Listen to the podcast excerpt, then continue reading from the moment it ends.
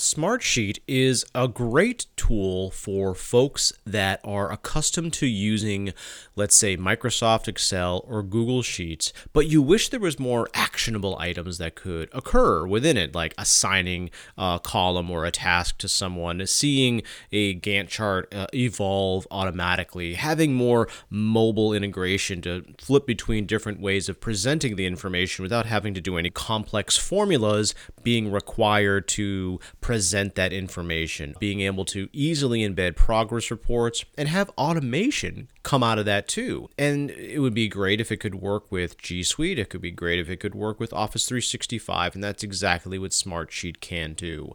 So, one really neat use case that uh, it offers is let's say you are using HubSpot as your CRM and you have a whole lot of landing pages. And one of those landing pages is for support requests. Through Zapier, you can actually take that same information and have it not just go to your CRM, but also land on an IT request form.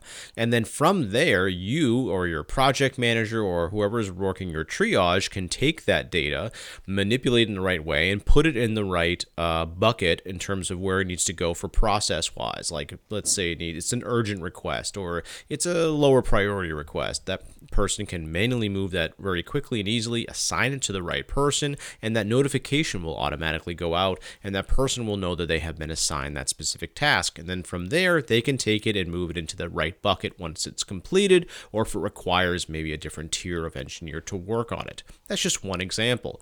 Another thing, too, is if you're going, let's say you have a new business plan that you want to put together and you need to share and collaborate with your other team members, and you want to assign different portions of it for different people to work on. You can easily do that in Google Sheets, of course, um, but the assignment part is more broad across the entire sheet, whereas you can actually go by the row level here and also create really interesting automations around notifications. So let's say if something is updated or completed or worked on, you'll get very specific task related updates on how that is progressing. Very cool stuff. There's also a really nice card view, which is fairly recent that they've uh, enabled that from your mobile device or from your uh, uh, desktop, you'll be able to move cards literally from different progress points, which is very appealing and nice to, and easy to use, especially if you're on the go. If you're gonna go to market with a new idea and you really want to map it all out, get the right people assigned, share it, collaborate, and communicate with your team, embed images, and show status reports in a very easy to use way,